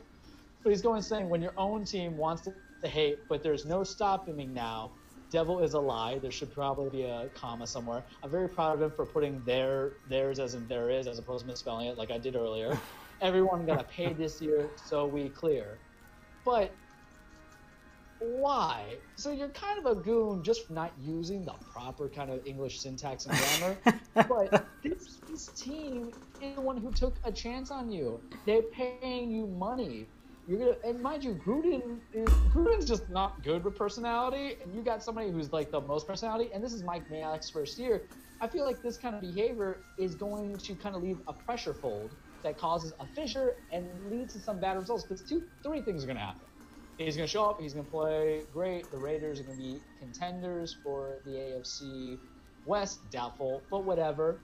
The other thing that's going to happen is that they're going to trade you mid-season to either a playoff caliber team who really will deal with it, New England, just because they want to get some se- success, or you're going to be damned to a terrible effing team that's just going to eat your contract it got the cap space because what the Raiders are going to give them as a draft pick is worth the salary. A la what they what the Houston Texans did for Brock Osweiler to get him out, sending a second round pick to Cleveland. You are an excellent player. You were going to the Hall of Fame. There, I said it. But you're being a kind of goon. Just keep your mouth quiet and let your performance show. And then when you get them touchdowns, talk some smash, talk some trash, pal. But uh, you're kind of being a goon because I, who, everyone got to pay this year, so we clear. I mean, I already got the memo. I thought the whole thing was you're going to show us that you're worth your dollars and values. I thought this whole season was about giving the middle finger to Ben Roethlisberger. I want you to succeed. I don't really like Big Ben. Come on, Antonio. Stop being a goon. Okay. That's kind of like uh, like an editorial segment at the end of like a like uh, God. Okay, all right. So uh, Antonio Brown, just you know, don't don't let us see, don't let us see you on this segment again. All right. all right. If you want to sponsor us, by the way, We're, I'll buy a jersey. We're, we're at patreon.com slash sportsgoofs. If you, you know, Antonio Brown, just, you know, yeah, I'm, I know you paid, you just paid $54,000. We're not asking for much. Just give what you can. Just give what you can. Uh, we'll, we'll look for the helmets for you. We'll look for all the helmets that you used to have. We'll look, we'll scour the whole country with the money that you give us. And we'll, we'll, we'll create a giant collection of those helmets for you. All right. Plus a finder's fee on top of that. Yeah, of course, of course, and of course um, we have to be reimbursed for any expenses. But okay, anyways, that's the end of that. Um, and another segment that I wanted to get out of the way because um, we're on a roll with this right now, and it's better know a minor league team. So as as you all know, there's a ton, ton of minor league teams from every league. Uh, baseball, especially, there's like 4 billion of them for all 30 teams. So this one, Uh, we just rest in peace, baby cakes. Hey, Freddy. Freddy's here, by the way. Freddy, he's the uh, the creator of a thing called Fred Rank, which I I think uh, we might be discussing today. Uh, I'd like to slide it in if we can. Right. We can we can discuss it after better know a minor league team. So we are doing the Erie Seawolves. All right, the Erie Seawolves, everybody. Buckle up. Let's see if they have a Wikipedia page. Uh, because if they don't, that would be very difficult for us to talk about them. But here it is. All right, the Erie Seawolves. They're, did I just read this correctly? Their their mascot uh, I think his his his their mascot's name is Sea Wolf. Like letter C dot and then Wolf. So that's actually very clever. Uh, they play in the Eastern League. They play in the Western Division of the Eastern League. They are currently a double A team since 1999. They play in Erie, Pennsylvania. They've been they were founded in 1995. They are currently the minor league affiliate of the Detroit Tigers, which means they're going to be getting a very high draft pick because the Tigers are the worst team in baseball right now. Uh, actually, if I look on our very handy website, if none of you have seen it, the Dolphins are going to use it very, very often this year. It's called tankathon.com. The Detroit Tigers currently have a four and a half game lead over the Baltimore Orioles for the worst record in baseball. If they win this, they will get the number one pick in the 2020 MLB draft. The Marlins are eight and a half games back, so the Marlins are going to have to do some really serious tanking here if they're going to catch up to the Tigers. But the Tigers are at 96 losses. I think they're they're really giving this tanking a run for, for its money. And the Tigers no tanking. They had, I think, the worst record in American League history back in 2003. All right. Uh, that's an aside there. The Erie Seawolves, they used to be the affiliate for the Anaheim Angels in 99 and 2000. And before that, the Pittsburgh Pirates. They've won four division titles. I don't think they've yet to w- win a double A championship. And uh, they play at UPMC Park. Don't know what UPMC is, uh, but maybe Andrew will look it up. Probably a uh, bank or uh, or university. Pittsburgh Medical Center, I think. Okay, alrighty. University of Pittsburgh Medical Center. Uh, they, which was uh, which holds about six thousand fans. Uh, anyways, let's go back to the Sea Wolves and look at their. Uh, they've retired two numbers: Jackie Robinson, which does not need much explanation, and Jam and Sam Jeff Jethro. Uh, I'm looking for their notable alumni if they have a list of them. Do they have a notable alumni? Uh, I don't see a list of notable alumni. That's actually pretty sad.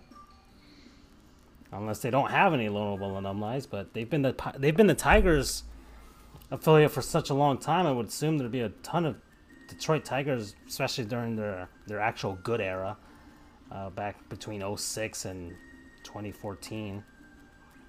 Mm, regular season, da ba da ba da ba. Nope. You know what? I'm not even gonna bother. That's the Erie Wolves. We're done. Ah, so he's the John Cena of mascots. All right. Anything else, guys? Uh, from the minor league. No, no, no. Just any other. And we're moving on here. Uh, Andrew, you did want to mention Fred here, now that he's actually Yes, joined the show. So, go ahead. All right, Freddie, take it away. Uh, I don't know what you want to cover, but I think you said you have CFL going. Um, Mm. I know that he's had CFL going this whole year. Nye, Fred, take the wheel. It dropped 27 points. Very nice.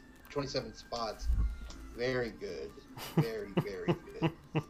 Excellent. It sounds like you're tinting your fingers while you're saying that. I actually was. I, I really was. Mr. Burns style. All right. So, uh, can you explain the Fred rank while while we're, while we're waiting his his manifesto? I mean, I don't know the methodology he uses. I Mhm. know that he has what's called pure Fred rank, or what I call pure Fred rank, Uh-huh. um, which is just his proprietary blend or whatever he uses to rank. But then he also has one where he uh, where he mixes in other polls to kind of create a uh, more rounded, I guess. I don't know what you would call it. Um, but I think Fred Rank by itself is a great polling system. I think, honestly, I think it's better than some of the quote unquote professional ones. Alrighty. So I've got I, said, I don't know his I've got his methodology he uses. I've got his website up right now. So we've got uh, the Week 11 CFL ratings and the preseason college football one, but I'm I'm assuming he's working on the Week One uh, aftermath, especially now the AP poll is already out. right. Um, so, oh, let's see the explanation here. For post week one of the exclusive reveal. Oh, exclusive reveal. Okay, hold on one second. Let me actually look that up.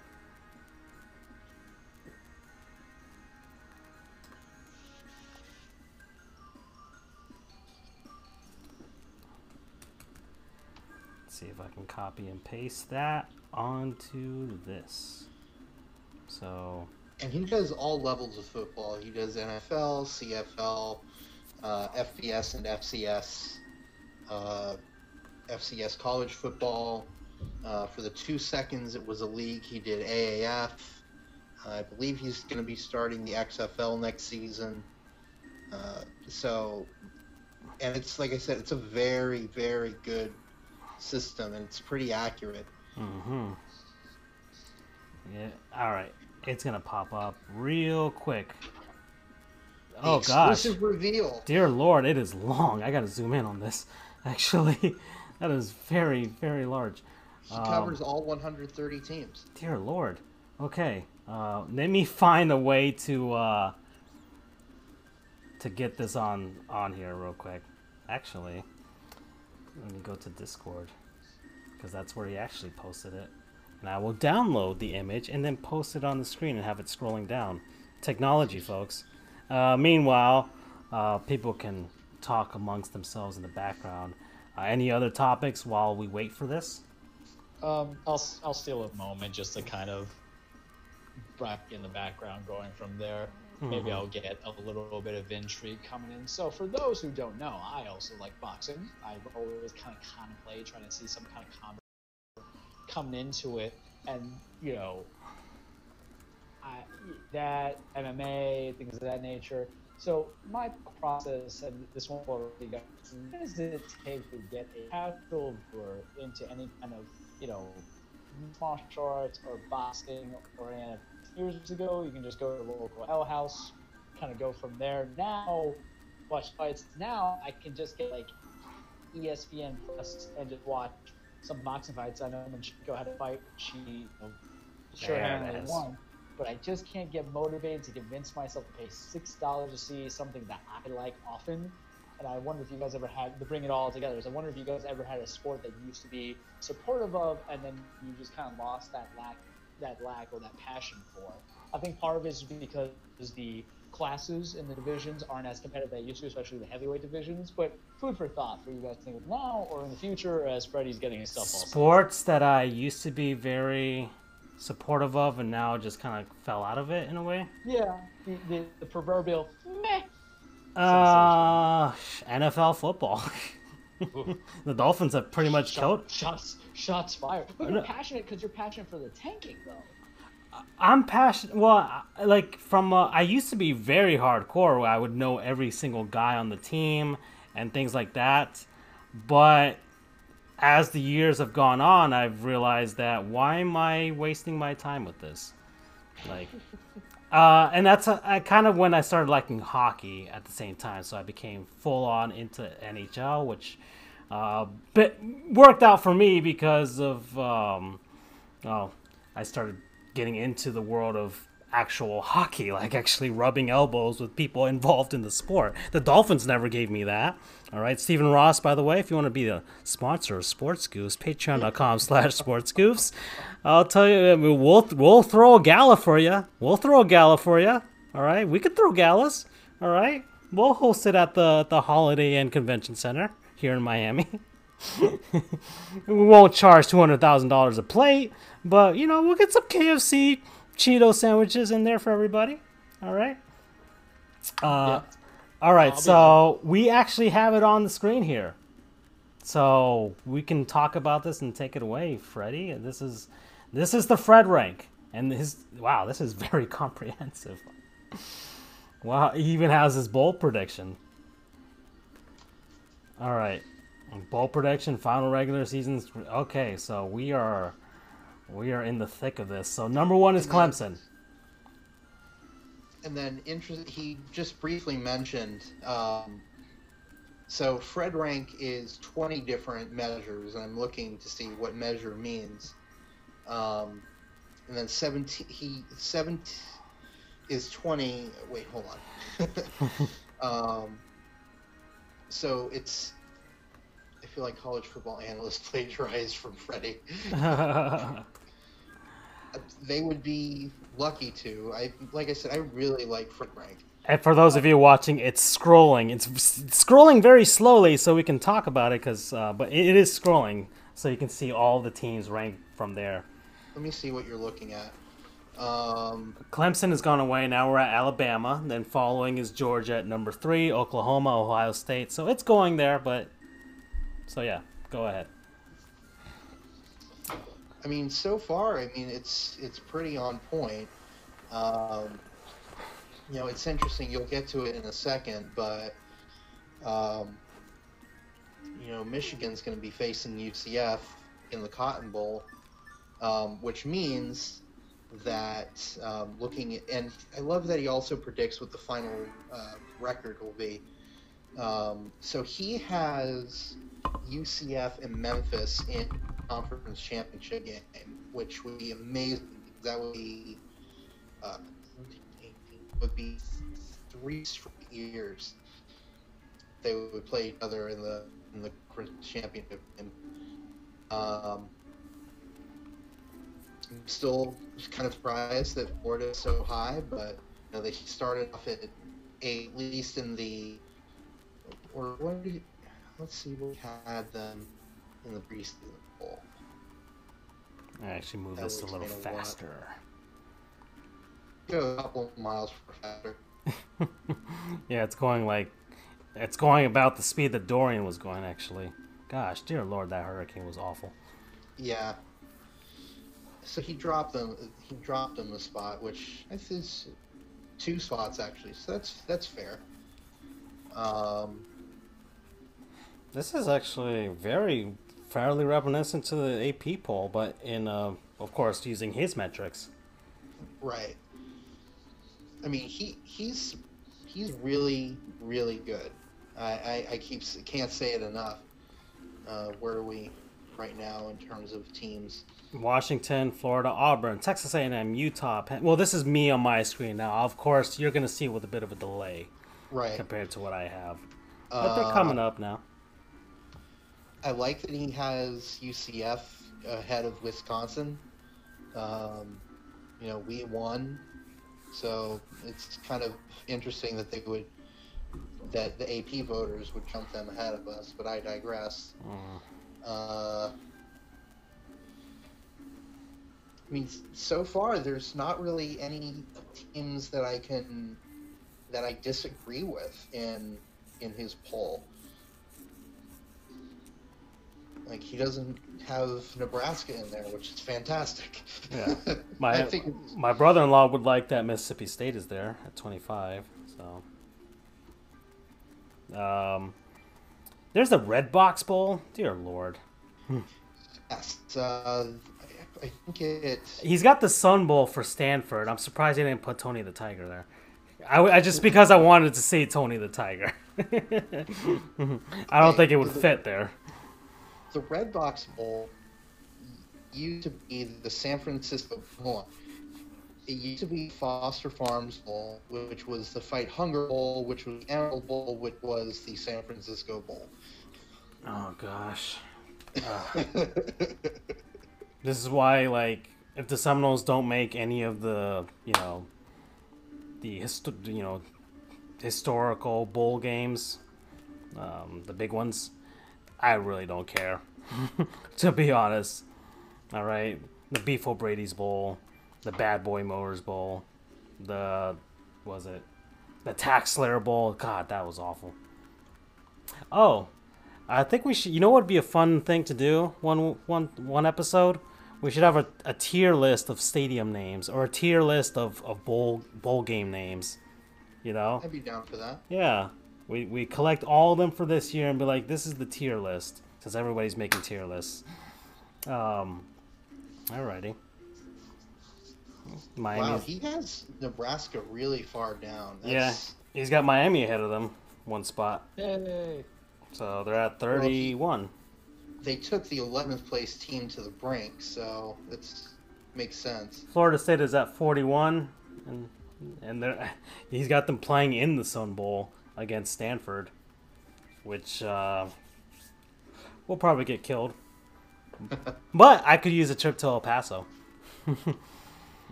okay. Um, Iowa State dropped all the way out of the bowl picture.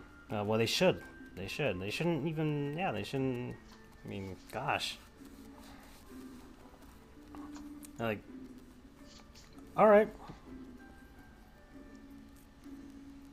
So that was uh, his. It's very comprehensive, very very comprehensive.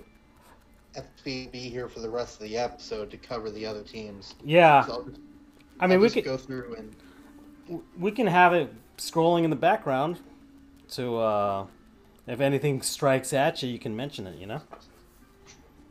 um, is there anything else like to add? I mean, you're the you're the master of the poll, so I'd like to see what you have to say about this. Well, whilst uh, he thinks of something, we'll look at the baseball scores right now. The Tigers are actually winning, so that actually helps our taking efforts here in Miami. And they're winning over the Royals, which doesn't help our taking efforts because the Royals are also tanking. The Mets actually won today, eight to four. They actually made sure that they won. Oh, we were gonna mention the New York Mets. Oh, Charles. I have to. I have to. I want to tell him. The Yankees are winning four nothing, by the way, Charles. So Yay. there you go. How are the Rays doing? Uh, the Rays. I don't see the score on our score crawl, but I can look it up because I have the MLB app open right now. And uh, uh, unless they're not playing tonight, no, they're not playing today. Okay. They're not playing So- today. uh, Senor Charles. Uh, so what happened was the the Mets were playing the Nationals in Washington last night.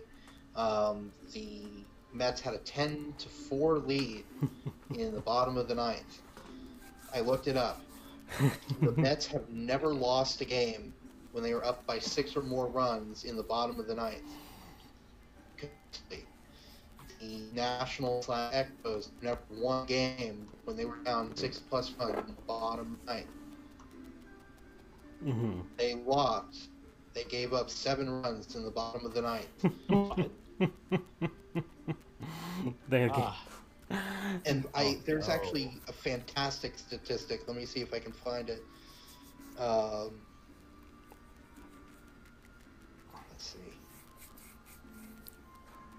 yeah, I'm looking at the game recap right now, but um, go. go ahead. So, the Mets, when leading by six plus runs in the ninth inning or later, uh, their record before last night was 806 to zero. They had played 106 games where they were ahead by six or more runs in the bottom in the ninth inning or later. They had won every single one of them. Conversely, the Nationals slash Expos had played 775 games when trailing by six or more runs in the ninth inning or later. They had lost every single one of them. that changed last night. Man, that, that's such a that's such a needed win game for the Mets because they're that's basically a death blow. This stage of the game, Yeah. they're chasing the Nationals for the wild card spot. Right. So- And then add to that, in this season, the 2019 season, there have been 274 games hmm when a team was leading by six or more runs in the bottom of the ninth. All 274 games were wins for the team ahead. Well, 275 did not come. Exactly. Who's to say that baseball can't be dramatic? I mean, this is one of those like uh, they were discussing having a mercy rule. If if there was a mercy rule, I mean, like this doesn't happen. exactly. These miraculous things are uh, that I think the Indians against the Mariners in like 2001, I think. That Yankees against the Indians was like you know, 15 to three, I think, a week ago. Yeah, so it um and urinating tree posted a video actually because I think he was doing uh he was doing He's a, doing his uh, podcast. dumpster fire. yeah live stream with um with uh, Five Points Vids who is a New York Mets fan And a New unfortunately York Giants fan. right so he's he's having oodles of fun uh, at least the Mets are in it but um excellent he, as he called it excellent Metsing the Mets Mets themselves uh Oh, here's something interesting. So, Freddie has FIU going to the Bahamas Bowl again. Oh, ooh. Uh, well, Well, it looks like he has them losing the Bahamas Bowl. yeah, we'll see if um, and we'll see what happens with the Bahamas. We still don't know the uh, toll Yeah, that's a of good that. point. So Well, a bad point, but a good point. if you know yeah, I mean. yeah, I know, I understand. I mean, they could always move the game to Marlins Park or something, which has hosted a bowl game. Um, Did for a couple of years, and then they moved it to Frisco. oh, well. The DXL Bowl, remember that? Ah, yeah, yeah. Uh, all right, so um, continuing on, let's see other scores here. The Minnesota Twins um, are facing the Boston Red Sox. Red Sox are winning four nothing. Giants four to two over the Cardinals right now. White Sox losing six to two to the Indians. The Marlins are tied three to three with the Pirates. I don't know how that's happening. Uh, well, the Pirates are awful. Uh, as well. They're just not as awful as the Marlins. The Phillies are losing five to six against the Reds. The Phillies also need that game very badly. Uh, baseball playoff race is getting interesting now. Teams are getting eliminated. The bad teams are are getting knocked out. The Blue Jays, Royals, Orioles, Marlins. Uh, the Mariners are about to get knocked out.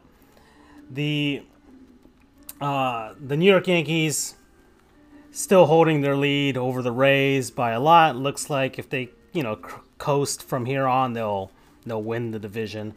Uh, still, I think one game ahead of the Houston Astros for the best record in um, in the American League, and they are tied with the Los. Uh, actually, they're probably like a half game ahead of the Dodgers for the best record in baseball, which is going to matter because uh, they could have home field in the World Series if that happens. Uh, the Astros leading by a ton in the West. They're going to cruise for that one.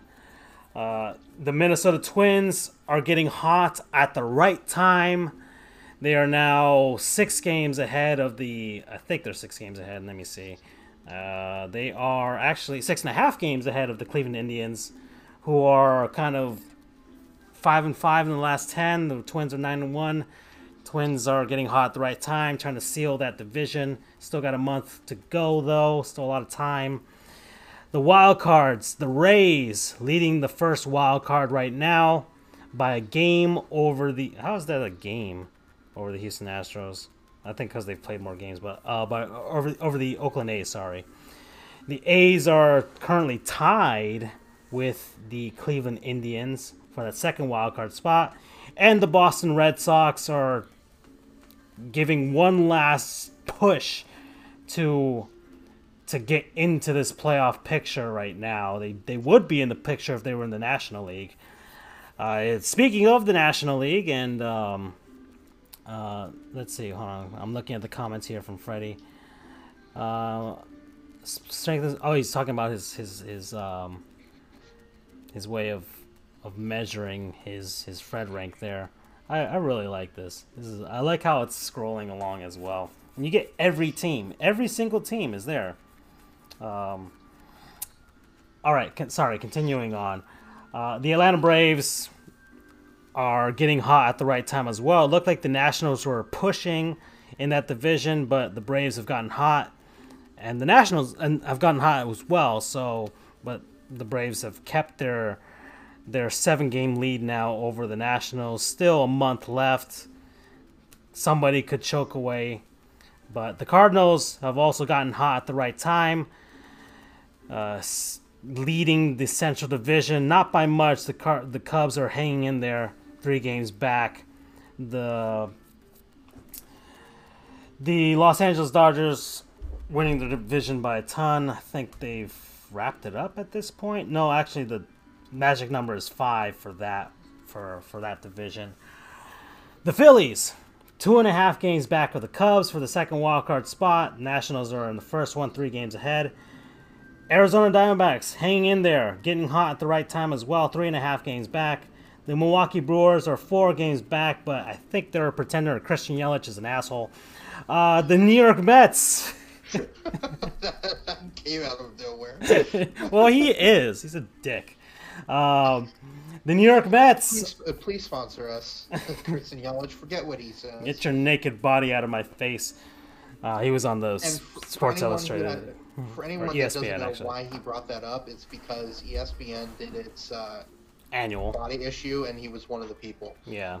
So uh, it looked like his head was photoshopped onto that body, by the way.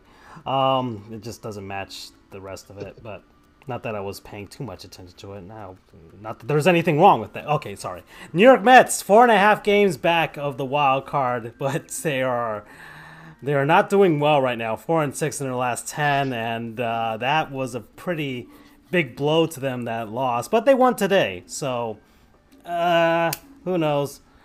Um, who knows what's what's gonna happen? Uh, they, the the Mets had a chance of blowing it up this year and getting draft picks and stuff, but they're going for it, much to everyone else's. Uh, I don't know. Uh, thoughts, you know, it, it looked like naked Philly online, naked Yelich. Yes, he, oh gosh. the Philadelphia Eagles offensive line was also part of the body issue. yes. Uh, we're not going to show that, by the way, uh, for those who Please actually no, watch this. Yeah.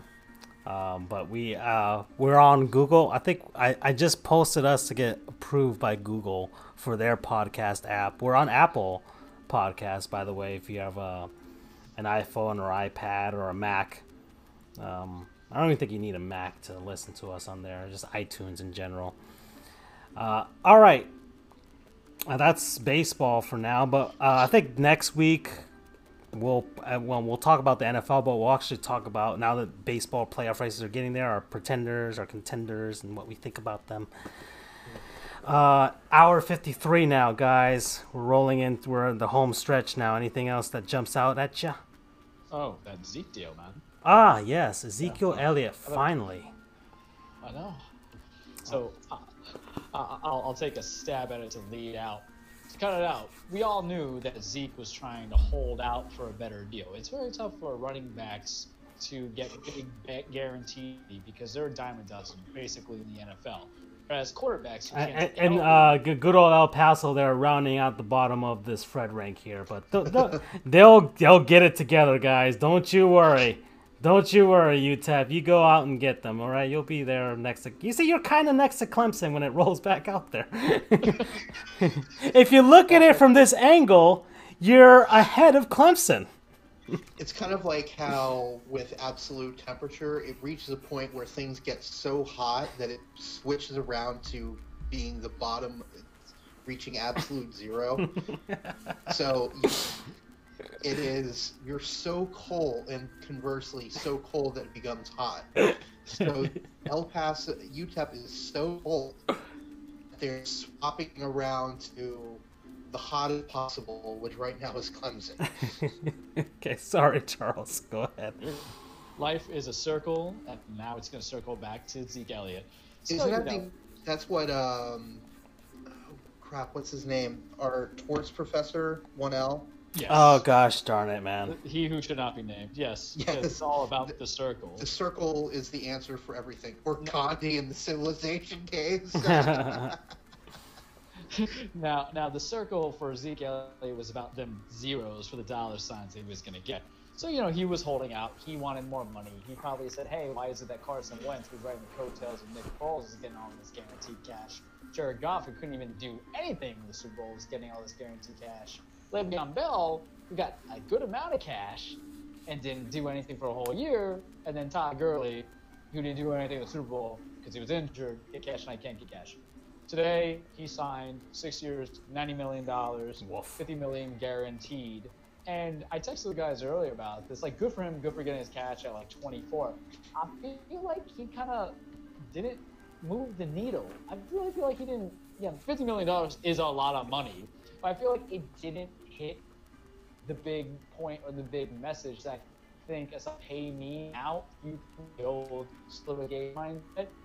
Um, I really think the concern of guarantee of the that set contract the owner and you GM because we're for a lot of these players, especially for running backs, sign contracts now when they're around 20, 26. Their lifespan is cut out basically for the next three years in theory without injury. So it's really saying, hey, I want the guarantee money at this young age in my third year in the league. Or wait, he's going to his fourth year. Yeah, so going to my fourth year league because I don't think you're going to take care of me come year six, seven, eight, nine, maybe 10. So I'd rather have that guarantee now. So I really don't think it, it accomplished Zeke as a deal. I don't think it accomplished much of what the now. I think it's a CBA issue because if you look at it, there's a lot of fourth year guys who got big money extensions because they don't want the situation to hold up the way that Le'Veon did. They want the situation of doing double franchise tags the way that Kirk Cousins did. You know, and maybe it just says, hey, how are you going to, and the CBA is coming up in 2020. Mhm. Uh, so, you know, this is Jerry Jones just play Jerry Jones because Jerry Jones always has a, you know, a, a, a, an ulterior motive. Because, hey, let's pay Zeke now because he can hit the franchise tag on Amari this year and then hit the transitional tag on Dak Prescott this year as well. So it, it just says to me, okay, you got a lot of guarantee money. You didn't really reset the whole marketplace. Good for Dallas for not being stupid, but I really feel like it didn't accomplish anything at a whole to do this holdout on a bigger system. Because that's what a lot of the guys do. Like Le'Veon Bell's whole uh, purpose of holding out was I'm a I'm a multi-tool receiver. I'm a 1500 yard rusher, and I'm like a thousand yard receiver, man. You need to pay me more value. And you got two guys in a couple years who are gonna kind of need some good precedent to help them out, and that's Alvin Kamara and Christian McCaffrey. McCaffrey was almost part of the thousand. Good for for Zeke, make a lot, making a lot. Doesn't re he doesn't do anything benefit the market the way that AJ Green did, the way that the Odell Beckham deal did. Is as just the Wentz Jared deal did, which Jared Goff deal was day before Zeke had his deal signed. I mean, I I think it just goes to the fact that he's a running back, um, and the running back position isn't as cherished as it used to be. Correct. So his, I guess, this is, like you said, it, it wasn't as a big, a big of a statement as those other deals for other positions for the other guys, but I guess in a sense it sort of is a, a statement for, for running backs in this day and age. I'm sure if he was playing in the 90s or the early 2000s, this would be a whole. He'd be, be, be getting paid a lot more in that sense because running backs were more valuable then. Now a lot of teams do the two back uh, or, or whatever. They they've got a, a tandem of running backs or what have you. It's, it's just not as big of a of a deal. Maybe Jerry, because you know. Uh, Jerry Jones, like, oh, you know, Emmitt Smith was probably the biggest reason why the Cowboys won back in the 90s. Kind of thought Ezekiel was valuable enough for for this deal here, but you know it wasn't. He got he got paid his money, he got his money, but and once again it, it'll set a bar for for other guys coming in the future. It- yeah, to touch on it, to leave it off on it, because I know time's short. Andrew might want to chime in too. Sure. It makes me think of a bigger issue that comes in is that to take care of these guys who are in a more rough position of play, such as the running backs, linebackers, what have you. Maybe the issue, and I suggested this earlier, maybe we can touch upon this late football season. Maybe the issue isn't just having these kind of because what all them re-signing their entry for the fourth season. Maybe the idea is whoever, whatever the position they're getting, the other number four uh, picks in the draft that you know are fell into Zeke's value, and each one's going to get paid. Granted, Burnett is not worth the value, nor is poor Melvin Gordon, but we'll talk about that at a different time. But Jalen Ramsey can be in a different situation. So maybe it's saying, hey, those top five, top ten picks in the draft, they're going to get a little bit more guaranteed money because that's how it works anyway, right? But we're just going to fade it to the top five or the top ten, uh, just so we're taking care of them early. And if the if they suck, that's on the drafting team. That's their problem. Okay. All right.